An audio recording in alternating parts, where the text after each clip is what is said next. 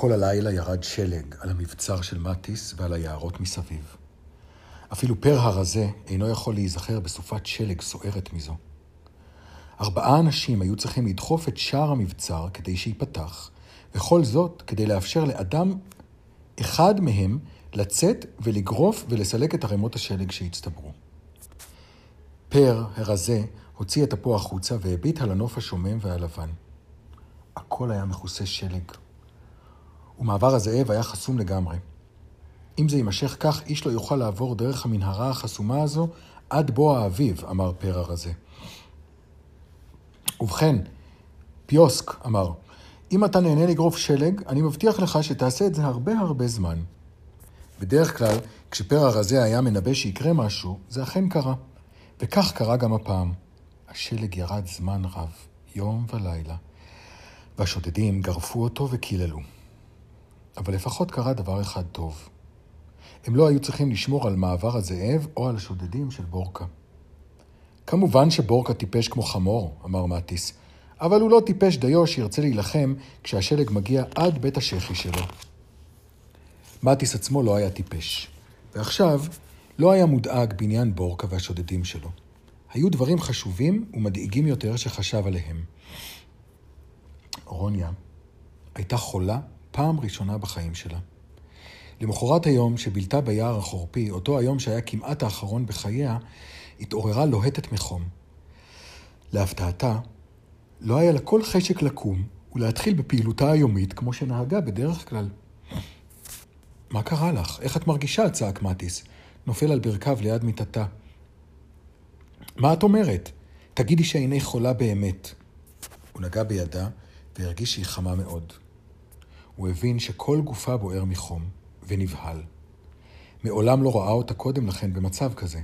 כל חייה הייתה מלאת חיים ובריאות. אבל עכשיו היא שוכבת לשם, הבת שלו שכל כך אהב אותה, ומיד ידע מה עומד לקרות. רוניה תילקח ממנו. היא תמות. הוא הרגיש שכך יהיה. וליבו כאב. הוא לא ידע איך להתגבר על הכאב הפנימי הזה.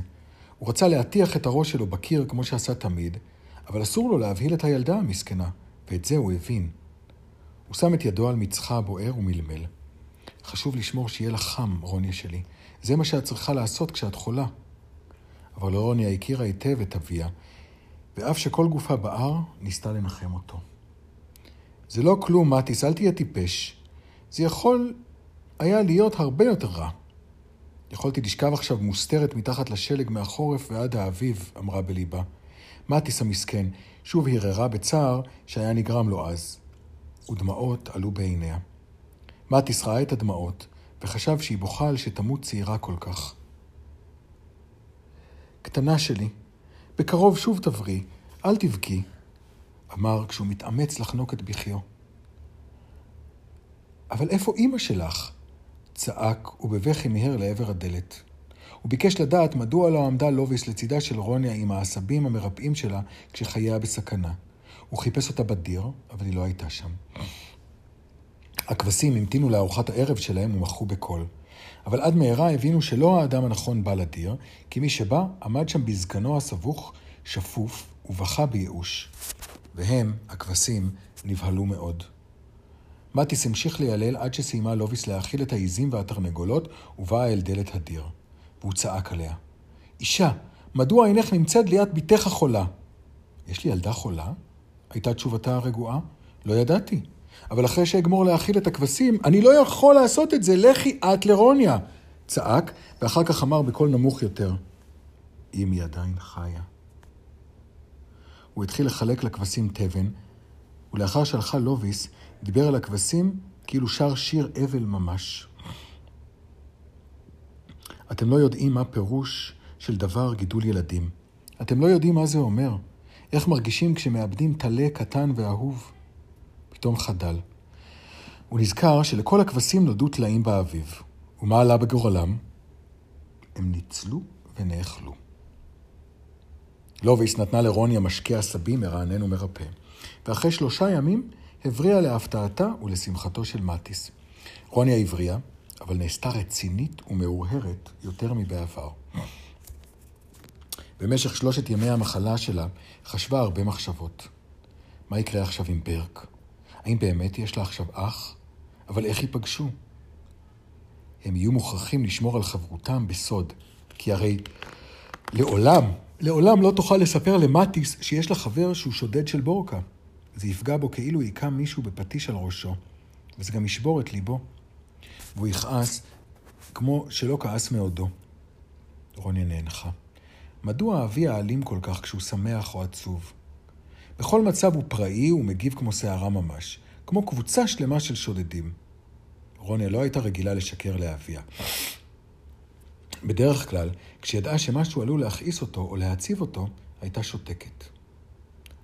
הוא בוודאי יהיה עצוב וגם יכעס אם תספר לו על ברק. אבל היא לא יכולה לשנות את זה. עכשיו יש לה אח, והיא רצתה להיות איתו גם אם תצטרך לשקר לשם כך. אבל לאן תוכל לברוח בכל השלג הזה? הרי לא תוכל ללכת ליער, שכן מעבר הזאב חסום. ובין כך ובין כך, היער החורפי הזה מפחיד אותה קצת. הספיק לה היום ההוא ביער החורפי. סופות השלג המשיכו להשתולל, והיללות שלהם נשמעו מסביב למבצר של מטיס. הן נעשו עזות יותר ויותר. לבסוף, הבינה רוניה עד כמה המצב חמור. היא לא תוכל לראות את ברק עד האביב. הוא היה רחוק ממנה כל כך, כאילו אלפי קילומטרים מפרידים ביניהם. האשם בכל זה היה השלג, וכל יום שעבר הגביר את שנאתה לשלג. השודדים גם הם שנאו את השלג כמוה. כל בוקר עשו הגרלה מי ישמור. כמה מהם היו צריכים לנקות את השביל שהוליך אל הנחל, כדי שיהיה אפשר להביא מים.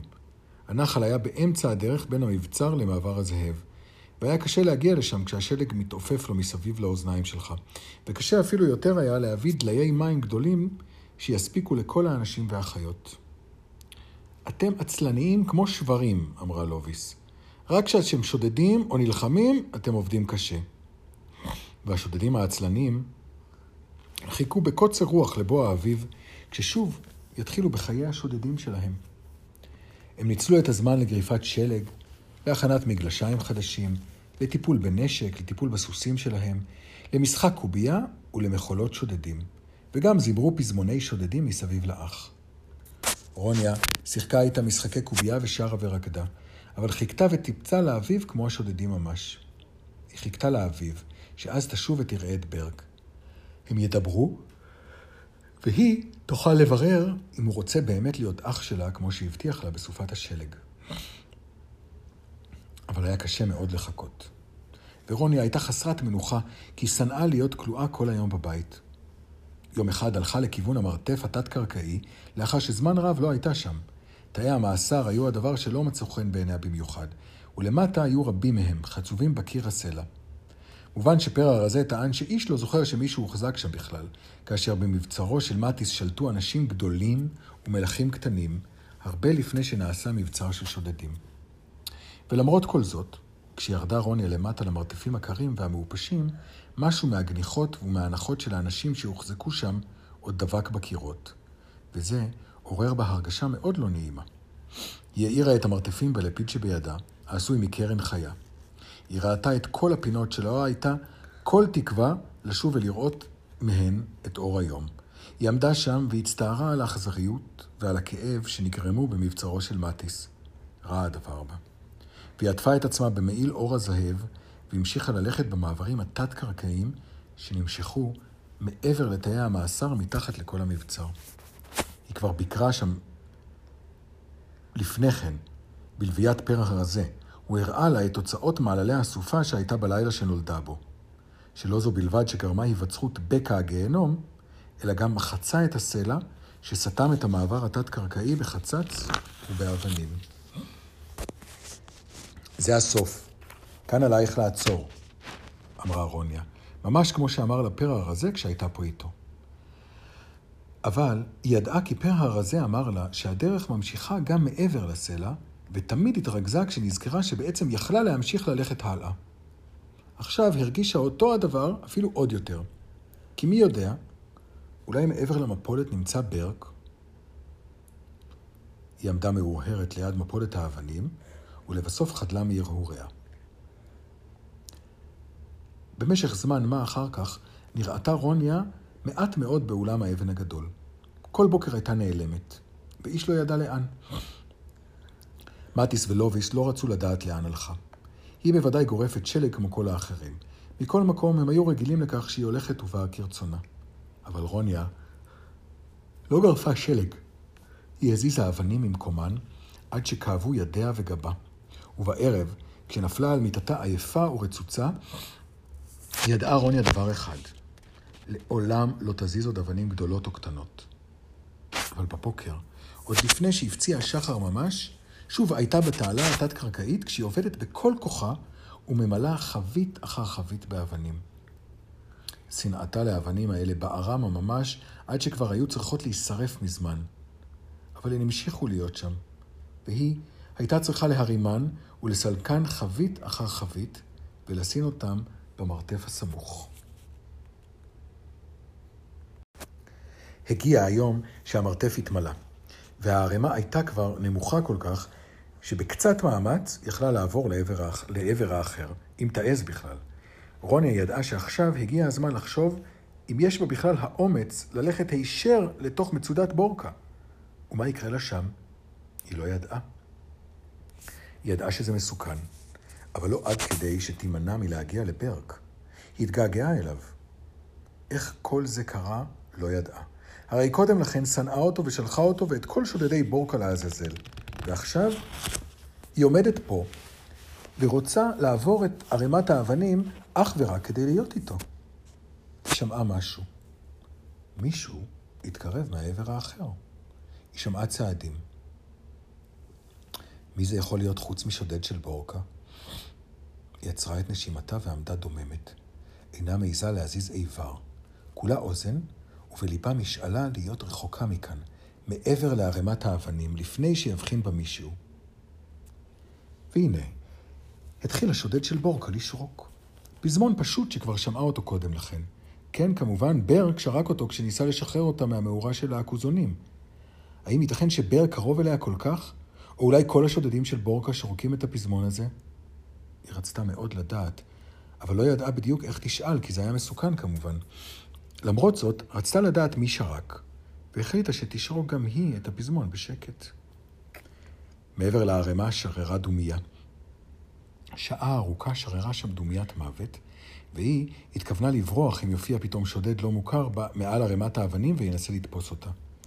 היא שמעה את קולו של ברק, נמוך, ומאסס כאילו אינו יודע למה לצפות. רוניה? ברק! צעקה בשמחה רבה כל כך שכמעט פרחה נשמתה. ברק! או, ברק! ואחר כך חדלה. כעבור רגע אמרה, זה נכון שאתה עדיין רוצה להיות אח שלי? היא שמעה אותו צוחק מאחורי ערימת האבנים. אחותי! אמר, אני שמח לשמוע את קולך, אבל הייתי גם רוצה לראות אותך. את עדיין בעלת עיניים שחורות כל כך? בוא תראה, אמרה רוניה. היא לא הספיקה להשלים את המשפט כיוון ששמעה עוד מישהו ונבהלה מאוד. היא שמעה את הדלת הכבדה של המרתף נפתחת הרחק מאחוריה. נפתחת ונסגרת בכל רעש. ועכשיו ירד מישהו במדרגות. כן, מישהו בא. היא מוכרחה למהר ולהחליט מה תעשה. ולא היא עבודה. וגם ברק. היא שמעה צעדים הולכים ומתקרבים. מישהו צעד בשקט ובביטחה לאורך המסדרון הארוך. היא שמעה וידעה מה פירוש הדבר, ובכל זאת עמדה שם כמו גולם מלאת פחד. כמעט ברגע האחרון חזרה לעשתונותיה, ובמהירות לחשה לברק בחר. אחר כך רצה לראות מי בה, לא משנה לה מיהו. היא הייתה צריכה לעצור אותו כדי שלא יראה את ערימת האבנים שהזיזה. האיש שבא היה פר הרזה, ופניו אורו כשראה אותה. חיפשתי אותך בכל מקום, אמר. מה בשם כל ציפורי הטרף את עושה פה? היא מהירה לאחוז בזרועו והפנתה אותו לכיוון ההפוך לפני שיהיה מאוחר מדי. אי אפשר לגרוף שלג כל הזמן, אמרה. בוא, אני רוצה לצאת מכאן. באמת רצתה לצאת משם. רק עכשיו הבינה בעצם מה עשתה. היא פתחה פתח לדרך שכל אחד יכול לעבור בה מן המצודה של בורקה אל המבצר של מטיס. לא ידע מטיס, הוא אולי לא עירום כשועל זקן, אבל בכל מקום היה מוצא דרך להתקיף את בורקה. הרי היה יכול כבר מזמן לחשוב על זה בעצמו, אמרה רוניה בליבה. אבל היא שמחה שעדיין לא עשה זאת. זה היה מוזר. אבל היא לא רצתה עוד שהשודדים של בורקה יגורשו ממבצרו של מטיס. צריכים להניח להם להישאר כאן בגלל ברק. אסור שמישהו יסלק מכאן את ברק. והיא תעשה הכל כדי להבטיח שאף אחד לא יעבור דרך הפתח שפתחה. מה שחשוב עכשיו הוא להבטיח שפרע הרזה לא יעלה על דעתו כל מיני מחשבות מיותרות. הוא הלך לצידה ונראה כאילו ידע הכל, אבל בדרך כלל הוא נראה כך. כל כך קל היה לדמיין שהוא יודע את כל הסודות שבעולם. הוא היה ערמומי מאוד, אבל רוניה הייתה ערמומית ממנו. הוא לא גילה את סודה, בכל מקום, עד כה. נכון, אי אפשר לגרוף שלג כל הזמן, הסכים איתה פרע הרזה. אבל אפשר לשחק משחקי קובייה יום ולילה. לזה את מסכימה איתי, רוניה? כן, נכון, אפשר לשחק משחקי קובייה יום ולילה, ובייחוד עכשיו, אמרה רוניה כשהיא מושכת אותו בהתלהבות לעלות במדרגות התלולות של המרתף. היא שיחקה משחקי קובייה עם פרע רזה, עד שהגיע זמנו של שיר הזאב. בכל אותו הזמן חשבה על ברק. וזה היה הדבר האחרון שחשבה עליו, לפני שנרדמה באותו הלילה. מחר.